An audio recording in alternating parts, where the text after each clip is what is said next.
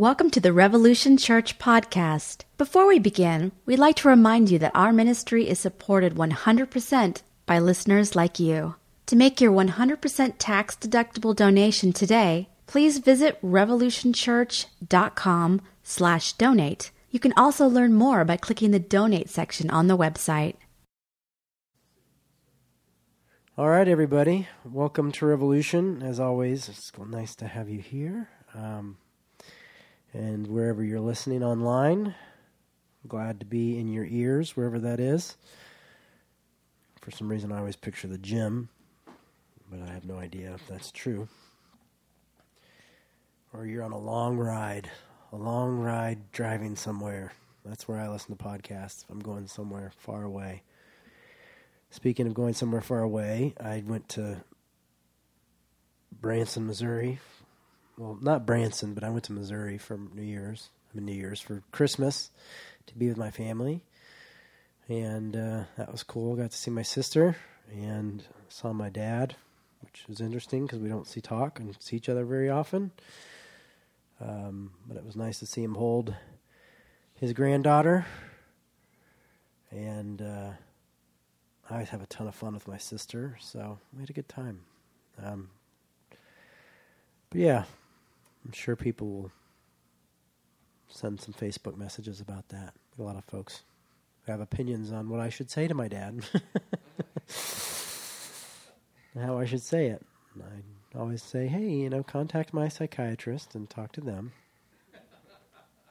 And he'll they'll let you know what to do. Um, this is the first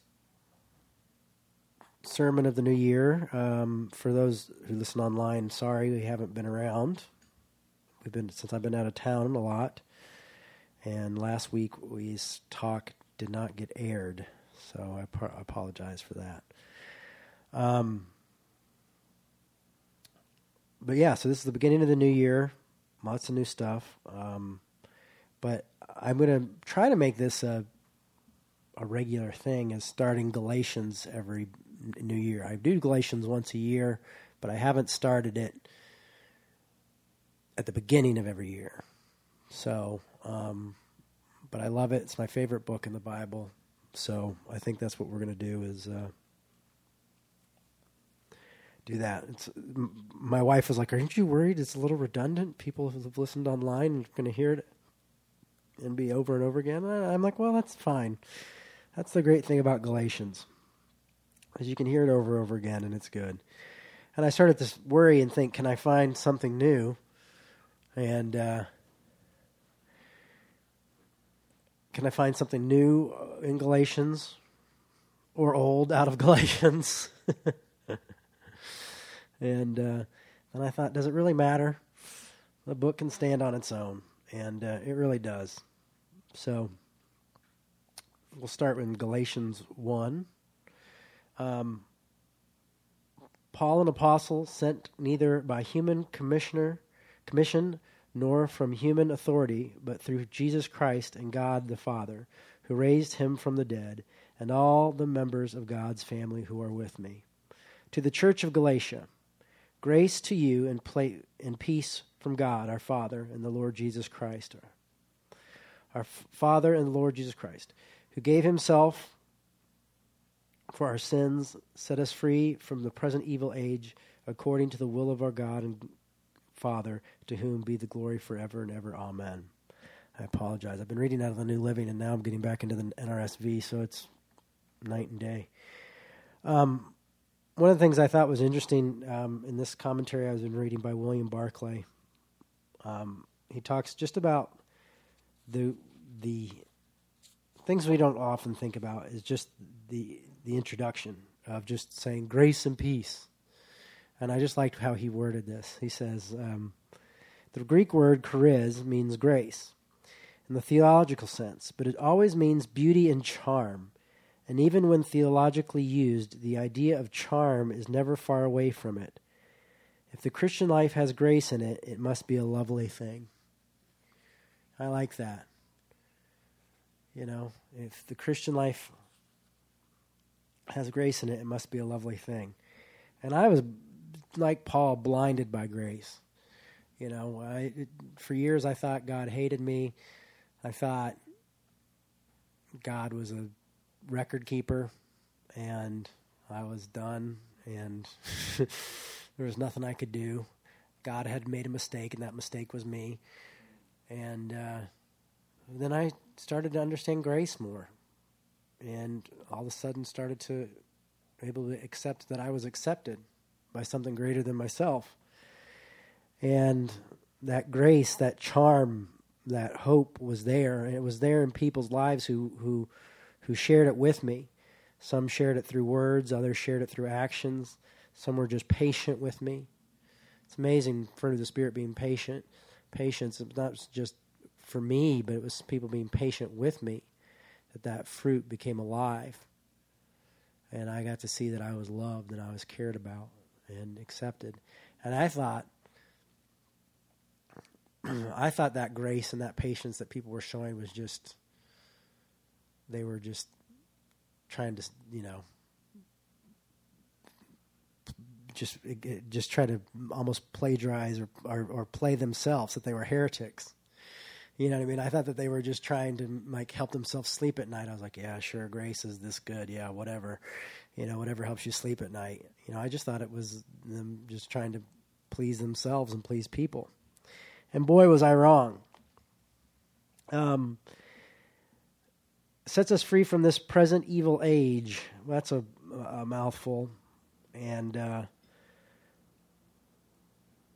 but it's it's something that stands true because it's easy to think that we don't live in a present evil age. But if you wake up and you look around and you see the things that are going on and you see the people that are suffering and you see the people who are causing suffering, you will see an evil age. You know? And so it doesn't say that he stops this present evil age, but just sent us free from this present evil age, according to the will of God and Father. Um, I'm a bit of a liberal, so I think of everything our president says and does and drives me crazy. Anyway, I'm not going to get into that today for time's sake. I know I'm probably preaching to the choir in this room, but you never know. Online, I do have a couple couple people who are a little bit on the right, and they sometimes are like, "Jay, why do you why do you pick on us?" and I'm like, "Why do you pick on us?" And then it goes in circles. Paul says in 6, 1 6, I'm astonished that you are quickly deserting the one who called you in grace. He doesn't waste a second. Says, hello, good to see you. Hope you get free from this present evil age. And then all of a sudden, it's just boom. I'm astonished that you were in a new living. It's like, I'm, what is it? I can't remember what it says in the new living. I'm astonished that you so quickly turned from the good news you first received. Says, I'm astonished that you are so quickly deserting the one who called you in the grace of Christ and are turning to a different gospel. Not that there is another gospel, but there are some who are confusing you and want you to per- and want to pervert the gospel of Christ. Now, I'm not going to read a lot more. I'm going to read one more from this book um, because I think it's like a lot of pastors, we we often read these books and then we just reword them, so we sound good. And then I just am too tired and lazy to try to reword it, so I'm just going to read it. And um, the basic fact behind the apostle, the epistle in this, this Paul's gospel was the gospel of free grace. He believed with all his heart that nothing a man could do could ever earn the love of God. And therefore, all men could do was fling themselves on their mercy in act of faith. All a person could do was take in wondering gratitude that God offered. The important thing was not what, this I love this because it reminds me of the Kennedy speech. The important thing was not what we could do for ourselves, but what God had done for us. The important thing was not what we could do for ourselves, but what God had done for us. And that's what Paul's message was. And so he all of a sudden he's going, Now, why are you guys going back to this old way? Why are you going to another gospel? And this other gospel was being brought about by a group called the Judaizers. And their idea of the law was you had an account with God. Did you ever hear this, people say keep a short accounts with God? Yeah, I used to hear that growing up. I like to keep a short account with God. You know, just check in with God, keep a short account. You know, free myself up. And that makes God into an accountant, a sin management system. And uh, what what the Judaizers wanted was says, you know, to the Gentiles, non-Jews, become a Jew first, become circumcised, obey the law, do these things, and then become a Christian. That's what you want to do. And uh, that was what they were teaching. They were Christian teachers and, and pastors and saying this. Um, pretty crazy, right? Now he goes, Not that there's another gospel, but there are some that are confusing and want to pervert the gospel of Christ. But even if we but even if we or an angel from heaven should proclaim to you the gospel contrary to what proclaimed to you, let that person be accursed. As I've said before, so now I repeat if anyone proclaims to you a gospel contrary to what you receive, let that one be accused. Um, I see uh, inclusion in the weirdest places. And I see inclusion in this in, in a weird way because Paul is saying it doesn't matter if I preach a different gospel or James or Peter or anybody preaches a different gospel. If they do, let them be accursed. He's saying it's not the messenger, it's not the people. God doesn't have favorites, God doesn't have particular people that he likes more than other people. You know, he's saying it's about the message and the message of grace. That's what's important, is grace. And so that's why Paul is so hot and bothered by this. Now, one of the great things about this book is is to me it's the book that really really really revealed grace to me.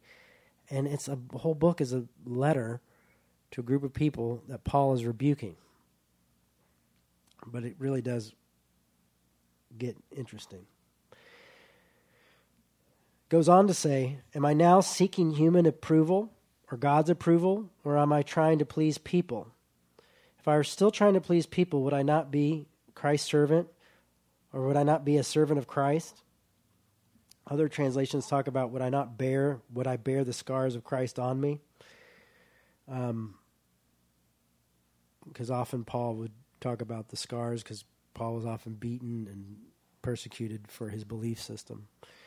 Um, but this is what Paul was being accused of by the religious teachers was was being a people pleaser. That he was trying to win approval by saying by tickling the ears, you know, like saying, "Oh, you don't need to be circumcised." Oh, you don't need to. I mean, that was a big ear tickler right there, to say the least. Um, you know, but they would say you're trying to please people. And I know that often because I've been accused of that quite a bit in my own career as being someone who tickles ears. And it's so funny that that I see so many ministers who miss this verse and so many preachers who always talk, yeah, you're just trying to be people pleasers and you can't follow these people pleasers. And they don't realize like one of the things that Apostle Paul was accused of originally was being a people pleaser. Now, Paul says some outlandish stuff every now and then. I'm not going to say that that's not true. There's some stuff at Paul that makes me uncomfortable, I disagree with. Um, there's some stuff that I don't believe he actually wrote, but it put in his name, and uh, that tried to clean up the mess of grace. Because that's the thing, grace makes doesn't make always make sense. I often use the analogy of Darth Vader.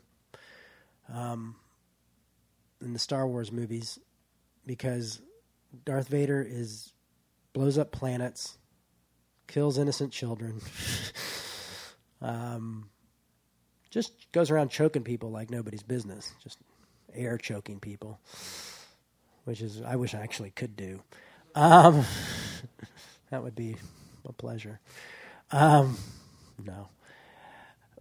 But at the end, he has a moment, an epiphany that he's that there's somehow some goodness left him, and he dies doing one kind act, and then all of a sudden he's a good force ghost, and he goes to Jedi heaven. You know, doesn't necessarily make sense. You know, is, is, is, is he get? Does he really get what he deserves? Not really. Um, but that's often grace. That's often. I mean, that's really a simplified version of grace. It's George Lucas' version of grace. But um, but but that's the thing is these folks didn't like that idea. You know, the, the idea is is that we earn God's approval. That there's certain people that are clean and unclean, and we have to do certain things to separate ourselves from other people. And circumcision was a big way of separating yourself from other people and saying, "I'm different. I'm better. I'm a part of a different tribe." You know, and in a way, it was racism. You know, an elitism. And Paul was saying that this elitism is gone now. And that if other people are preaching this elitism, may they be cursed. And now that I don't preach this this elitism, I'm I'm being attacked. I'm being accused of being a people pleaser. But if I was really trying to please people, would I really be a servant of Christ? And I think the answer is no, because right here he's proving that he's being an attack. Goes on to say in 11 Um, for I want you to know, brothers and sisters, that the gospel that was proclaimed by me is not of human origin.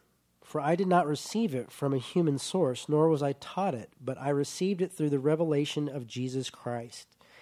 Now, another thing Paul's critics were saying was Paul was not a real apostle. Why was Paul not a real apostle? Because he wasn't one of the twelve because he didn't receive his message from Jesus. And so at this point, there were only 12 people that could be apostles, and those were the folks who walked with Jesus. Otherwise, you were out. How interesting is that? You know, talk about elitism. 12, 12 leaders of the church, that's it. Sorry, we've got our guys. We're going to go international with this thing. We got 12 guys, and that's it. And uh, and you'd be and we're going to get into this next week more. But you're surprised who these folks were who were questioning Paul's authority, authority. Um, but he goes, I received this through revelation of Jesus Christ. So it's Paul defending himself, saying it came straight from Christ, not from human words. You have heard, no doubt, that my of my earlier life in Judaism I was a violent persecuting the church of God and was trying to destroy it. Now, I don't think this can be over. I don't believe this can be talked about enough. I don't believe this can be. Uh, Paul, I mean, we're going to just talk about it for a second, but Paul was was violently persecuting Christians. We're having Christians tortured and killed, and that wasn't just I mean, he held coats while Stephen was stoned. You know, Paul wasn't just like, Christians are bad. You know, he wasn't like a new atheist, you know, and just going around being like, oh, these Christians are saying horrible things. We, you know, he wasn't like that. He wasn't just an, an, an someone who with a, a different thought of mind. He was saying, I want to to rid the world of this faith, of this heresy. The world needs to be free from it, needs to be set free from it. And so he would go from town to town with, obviously, probably with soldiers and different things like that, and per- persecute Christians. He goes, I advanced in Judaism beyond many among my people of the same age, for I was far more zealous for the tradition than my ancestors. So here he is brags a little bit, and Paul's good at bragging, saying what an amazing Pharisee he was. But when God, who had set me apart before I was born and called me through his grace, was pleased to reveal his Son to me, so that I might proclaim him among the Gentiles, I did not confer with any human being, nor did I go to Jerusalem to those who were already apostles before me. Did not go to the twelve. But I went away once into Arabia, and afterwards I returned to Damascus. Now, what's interesting here is he returns to Damascus, as Damascus is where it all goes down for Paul. Paul's on the road to Damascus. Damascus is a port city. A lot of people are going to Damascus to get on boats to escape the persecution of people like Paul. And Paul is saying, I am going to chase you literally to the ends of the earth. Or Saul before he becomes Paul. I am going to chase you to the ends of the earth. Um, but what is Saul has this vision of Christ coming to him and say, "Why do you persecute me?" And he has this change. He has this repentance. Um, and here he's using his his his own example of the radical change of grace. What is radical about grace? How it changes people. And he's using himself as that example right here in this in this paragraph of how much I've been changed, what grace can do the the transformative power of this free gift that seems like tickling ears. Does it really make a difference? Does it really matter? Does it really change? And he's going, yes. If it changes me, it can change anybody. If it can raise me from my dead, you know, it can it can change you too. But he had to go away and deal with. I think one of the reasons he had to go away to Arabia is because he had to deal with his own demons. He had to face himself. He had to question himself. He had to look at himself. And I think often we don't, we forget self examination is important. You know, I go to uh, this thing called DBT for counseling, and uh, there's a lot of self examination there. You got to do a lot of homework, and you got to look at yourself, and you got to see, oh, I'm thinking this way, and I'm thinking, uh, you know, my thinking might not be correct or it might not be here where it was you know and i need to, to learn to see things differently and open up and, and that's what paul does. But then paul comes back he goes and then i returned to damascus. And he literally returns to the scene where christ first showed himself to him he returns to the place where he was on his way to destroy christians and that's I, th- I think there's just something poetically beautiful about that, saying Then I returned to Damascus as an apostle. You know, I left, changed, I had to go away and change more, take time, because sometimes these things do take time. I think we, a lot of we want that Darth Vader experience of just boom, boom, um, but that's not always what happens you know, sometimes self-examination and working on oneself needs to happen. Off, more often than more often than usual, it does. Um, then, after three years, I did go up to Jerusalem to visit Cephas and stayed with him fifteen days. But I did not see any other apostles except James, the Lord's brother. What I am writing to you before God, I do not lie. Then I went into the reign of Syria and Cilicia, and I was still unknown by sight with the churches of Judea that are that are in Christ. The only heard it said, and this is really kind of beautiful, and this is where we end the story today. This part of the letter today is the one who formerly was persecuting us is now proclaiming the faith he once tried to destroy and they glorified God because of me. So Paul uses his transformation, uses his repentance, uses what happened, that powerful moment of, of transformation, as an example for us, for the Galatians, to say this is what grace does. I'm not trying to tickle ears. Here's proof of what grace does. And then he goes down here and says, and this is what people are saying. This is what people are saying about grace. This is what people are saying about acceptance. This is what people are saying about love. This is what people are saying about, you know, it would have been easy to say there's some guy who used to destroy us who's now pretending to be one of us. No, they were giving glory to God for that change. Now, I say, you know, Paul was here to serve, and that's good to see. You know, and I think a lot of us would today not show grace to Paul. I don't think Paul would be able to exist as Paul today had he had we someone who persecuted Christians so often and so long come along and then all of a sudden like, oh, I've changed. At least it would take a while for people to be like, ah, I don't know. Especially if he was a different political belief system than ours. You know. Of course, then again, we always do like it when people change over to our way of believing. So maybe, maybe we would accept it. I don't know. You know, like, ah, oh, another one for us. But that's not really what it's about. You know, what it about is, is about transformative grace for all people you know, for Saul, Paul, conservatives, liberals, Republican, Democrat, you know, whatever. And that's the beautiful thing about grace. And that's the beautiful thing about this book. And uh,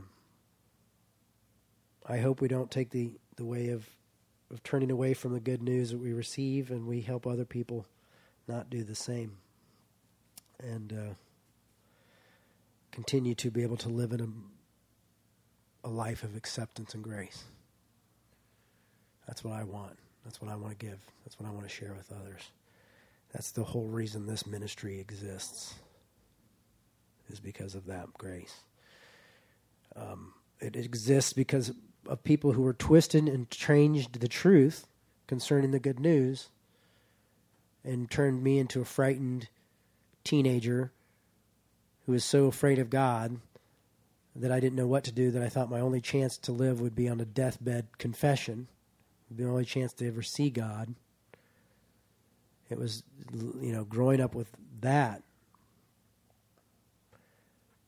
But then having that moment of seeing the truth, seeing that, having that Damascus moment of being revealed grace, you know, and how many people are, are dealing with that twisting, changing the truth. I'll tell you what, you don't see it a lot in Minnesota in Minneapolis. You know, there's a lot of progressive churches here. And we should not take that for granted. There's a lot of open thinkers and a lot of people who accept grace in this town. Um, I'm astonished by it, to be honest with you. Um, but there's a lot of places when I travel the South, it's not the same. You know, people who are hurt and done with the church because they've heard it counterfeit gospel. They've heard another good news. Another pretends to be the good news, but it's not the good news.